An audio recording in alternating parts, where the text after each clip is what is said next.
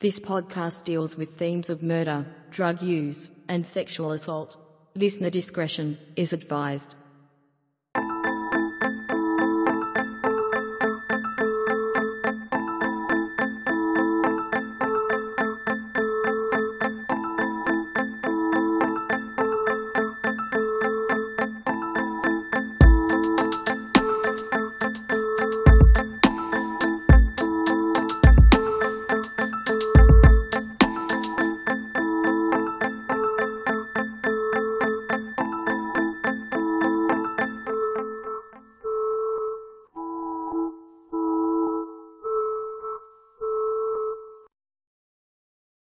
In December 1996, a week before Christmas, a group of teenagers, including myself, partied on a rocky outcrop overlooking the outskirts of Melbourne. People filtered in and out throughout the day as the afternoon gave way to dusk and in turn to sunset. Beers and bourbon flowed freely, and from somewhere a CD player hummed away with Triple J squeaking through its tinny speakers. People who hadn't even been to Burke's Lookout knew it by reputation. It wasn't easy to find unless you had a rough idea where to look, and even then it required a trek through the bush to get there. So whatever you took in had to be carried. Beer drinkers that night were especially committed to their cause. During the night, most people made do just sitting on a rock or on the odd patch of grass near the track in. Everywhere else was too steep to stand on for too long. One or two of the boys thought ahead and carried eskies. These and the odd camping chair constituted all of the furniture there.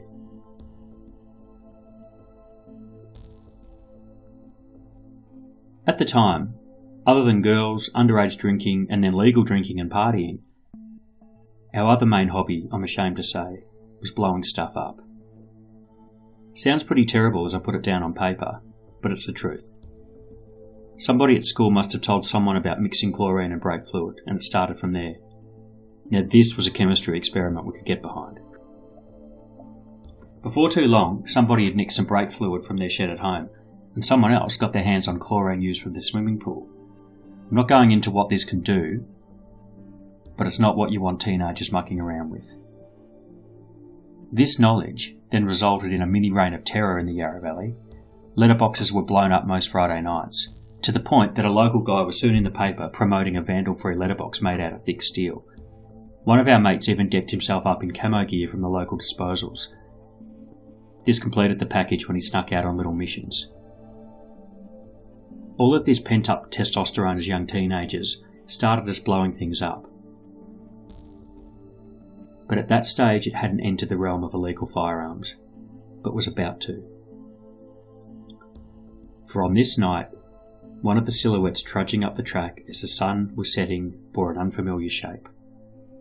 Something behind them, something tall, about two metres long over their shoulder. At first I thought it was maybe a guitar, but it was too lean. As he hit the clearing, I could see it was made out of white PVC plumbing pipe. It was, as most on the hill were soon to learn, a potato cannon. A potato cannon lemon cannon, spud gun, whatever you want to call it, is classified as a Class E firearm in Victoria because it's highly lethal.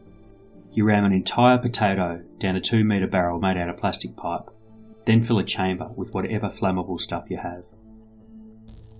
According to Wikipedia, combustion powered guns comprise of a fuel system, a combustion chamber, an ignition source, and a barrel. So in order to fire, the operator loads a projectile into the barrel, adds fuel. This could be aerosols, propane, hairspray, and then triggers the ignition source. The fuel then ignites, creates hot gases, and forces a projectile out of the barrel. Now, when I say force it out of the barrel, I really mean that. Distances vary greatly on these factors, including the type of fuel, efficiency of the of how it's built, things like that but common distances can vary from 100 to 200 metres. And there's a reported case of a cannon exceeding half a kilometre in range. So you can imagine what it would do to a tree or a fence, an animal, or a person. So, of course, we didn't know these stats at the time, but you can imagine what a group of immature drunk teenagers had in mind on the edge of a cliff, pointing towards a major city.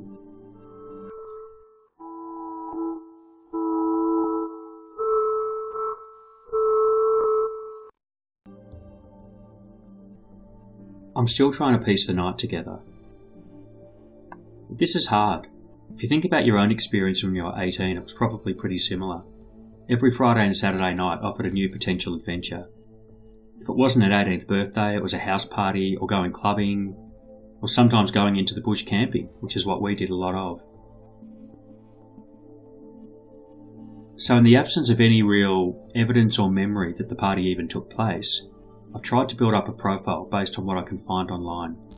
Thanks to Google, I've confirmed that sunset on Friday the 20th of December 1996 was 8:40 p.m. and I'm assuming it was a hot night. It was summer obviously and a week before Christmas. More importantly though for our group, we just finished VCE a few weeks earlier and most of us just received our results. This was good for some, not so good for others. But either way, we as a group of friends were still that, a, group.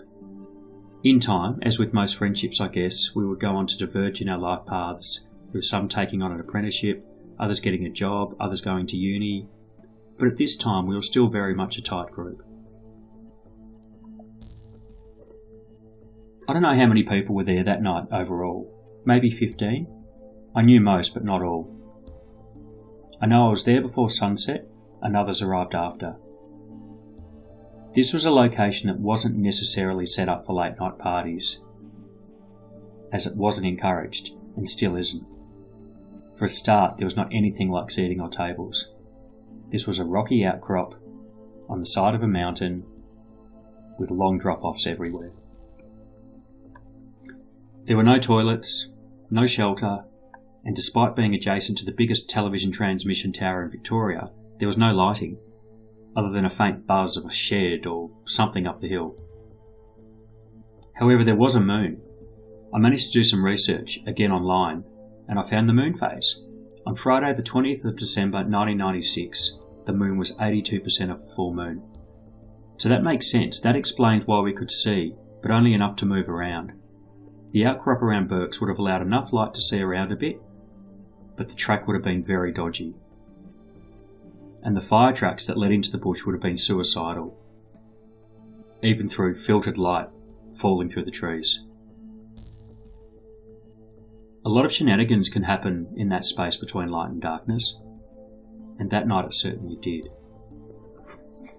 Ten o'clock or so, and things had really kicked off. A few people had found a friend for the night, and the beers or whatever else were being steadily consumed. Earlier in that night, someone had let off a few rounds of the cannon, the process of loading it, priming it, and clearing the crowd even to fire it took time. And although this was made out of bits and pieces from the local hardware, make no mistake, it was a weapon.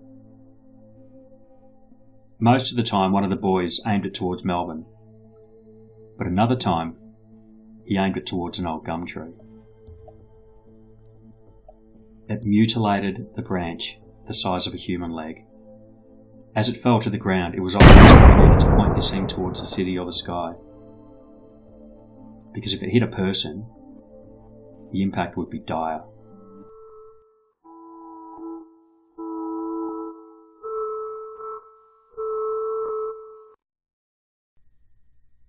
At around this time, the first punch on for the night happened.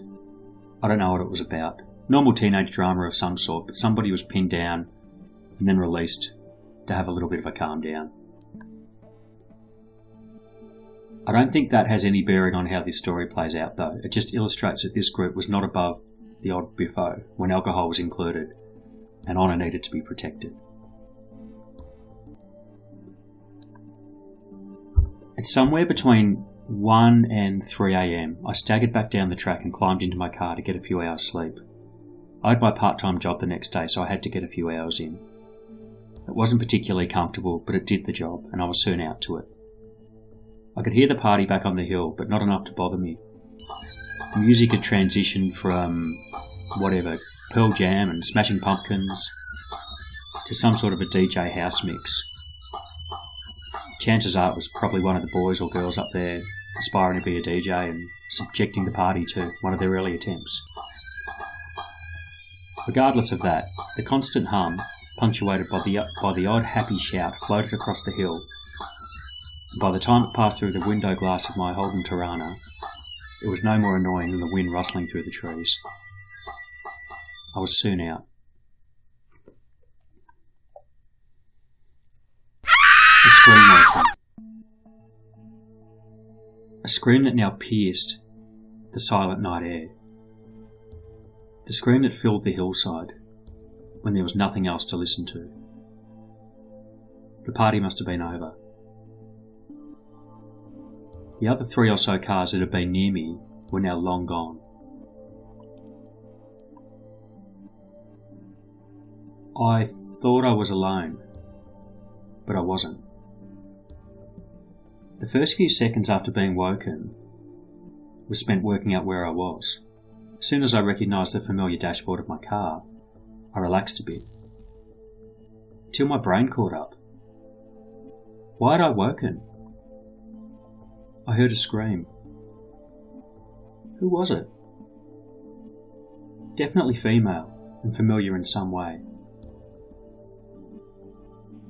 And what did she yell? A single word, screamed with an intensity that woke me up hundreds of metres away. That word was no. I woke up at about 8.30 to the reliable bip bip bip, my old Nokia 3310.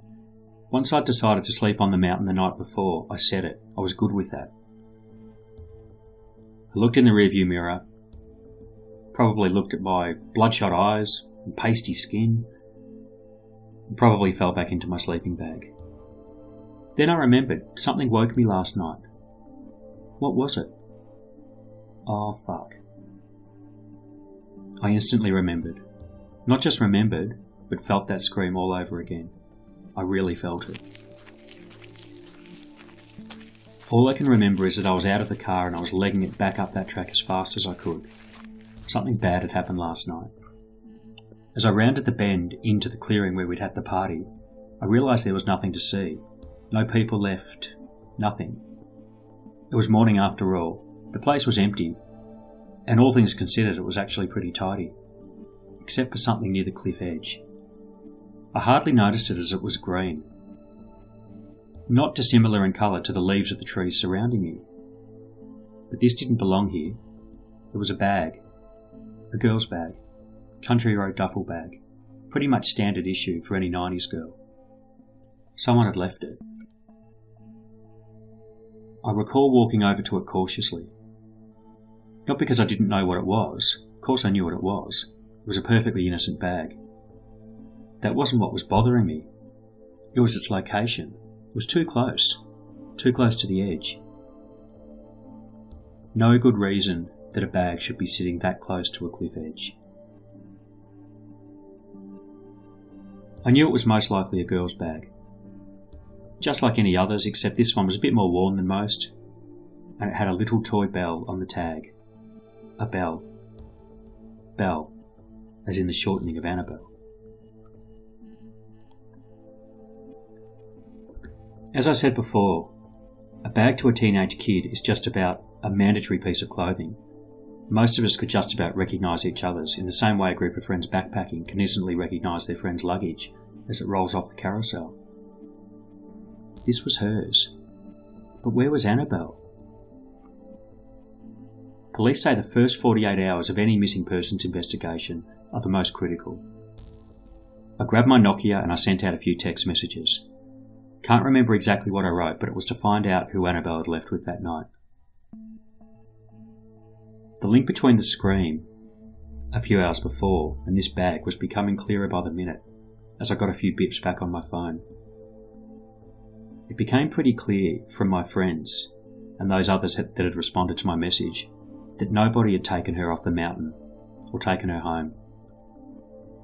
In fact, the consensus was that she was one of the last people at the party.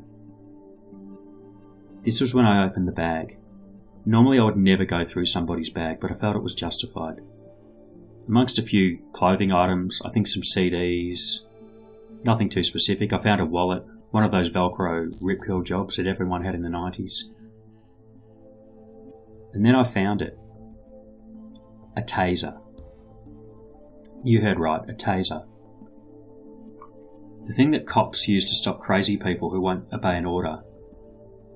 Something a member of the public has no legal or moral right to have in their possession. Something I rightly assumed the owner would get into a lot of trouble should the police find out about it. Nobody should have something like this in their possession, let alone a teenager at a party full of drunk, stupid kids. I've already mentioned what we did with the potato cannon. But here's the twist. Here's what motivated what I did next. It wasn't her taser. It was mine.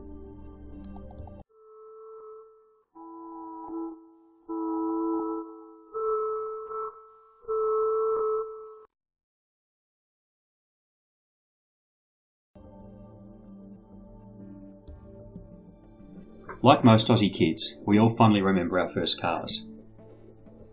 There were many quirks I loved about my 1975 Holden Torana, which helped me love it so much. It didn't need a key to start. Years of wear had ground the barrel down to nothing, and a twist of it shocked the starter into action. Didn't need keys to open it up either. Simply pushing down on a dry window provided enough friction to lower it, then you could just reach in and grab whatever you wanted. Any kid with the slightest interest in cars knew that Holdens of this age were easy to get into, if needed. Kingswoods, Toranas, and even early Commodores were just as fallible, and it wasn't uncommon for us to move our mates' cars just to mess with them.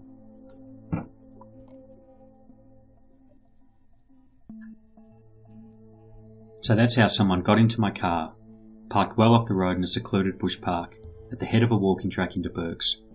Whoever took it slipped it into Annabelle's bag for good measure, so he could walk around all night without having it on his person.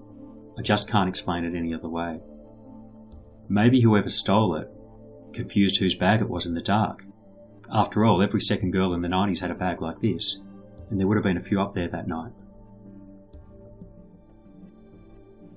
And how did I end up with a taser, you might ask? Long story, but I'd purchased it a month or so before off a friend of mine he also should have known better.